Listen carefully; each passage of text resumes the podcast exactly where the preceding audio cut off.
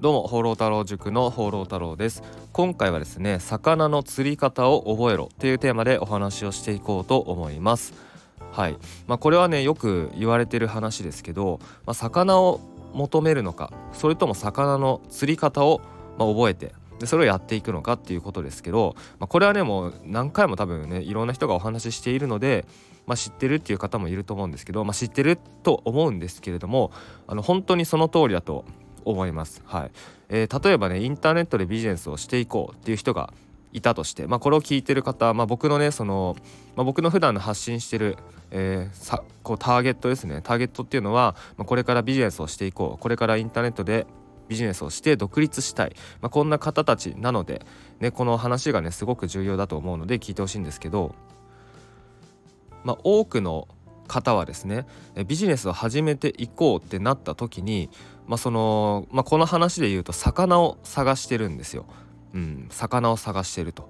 でどういうことかというと、えー、例えばノウハウを探すノウハウを求めるなんかねこうこのノウハウを知ってそれをやりさえすればそれをずっとただや継続さえすれば、えー、うまくいく成功するでそういったものを求めてるんですね。なんか聖杯とかねそういう言い方もすると思うんですけど、はい。まあ、そういったものを本当に求めてます。何かねネットビジネスイコール魔法みたいな、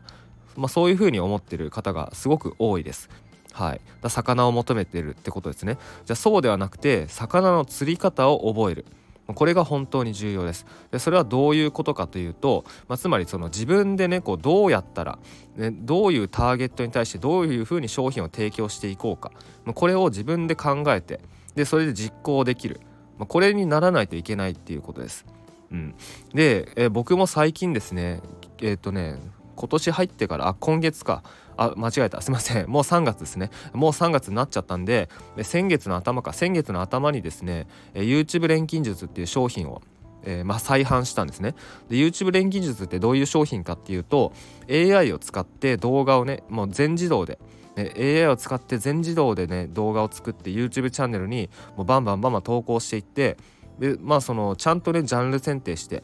でちゃんとこうターゲットを決めて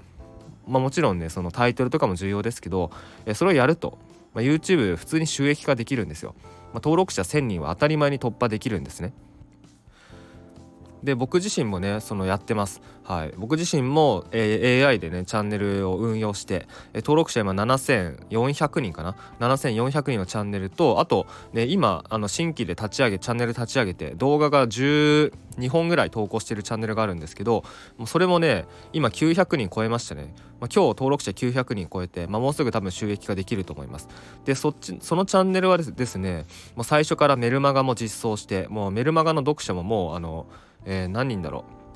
う？100200人ぐらい行ってるから多分。はい。まあ、そういうチャンネルがあります。まあそういう方法があります、うん、でねこれをね販売してえー、まあこの通りやってくださいみたいなことも言ってるので、ねまあ、今回のお話と、まあ、ちょっとねお前言ってることでやってること違うじゃねえかって思われそうなんですけどでなんですけど、うん、確かにそのノウハウっていうのはあるんですよ。あることあるんですよ。で、まあ、そのノウハウの通りやったらある程度まあ成果を出すことはできます。例えば YouTube で言ったら登録者1000人突破して収益化して広告収入が例えば、まあ、数万とか10万とか入ってくるようになる。でこれこういうのはね全然いけるんですけどでもそこからそのこのビジネスをねスケールしていく、まあ、この売り上げを伸ばしていく。そしてそれを長期的に継続していく。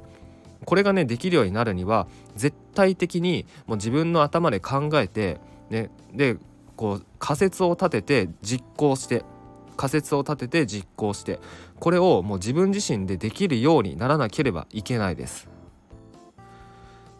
なのでその YouTube ね AI で YouTube をチャンネルして収益化しましょう僕教えてますけどで僕がねこうジャンルを、まあ、いくつかまあ、提示してます。はい。まあ、こういうジャンルが伸びます。こういうジャンルがえいいですよ。ってことを言ってるんですけどでその時にそのじゃあ魚のね釣り方を覚える。でこの視点でねその YouTube 取り組む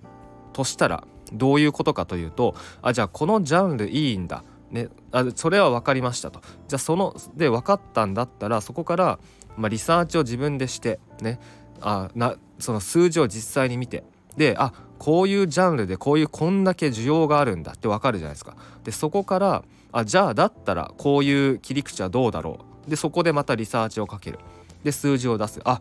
なるほど。これもいけるんだ。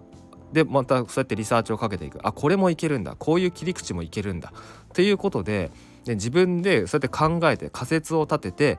リサーチをしてでそれでどんどんこう自分でねこう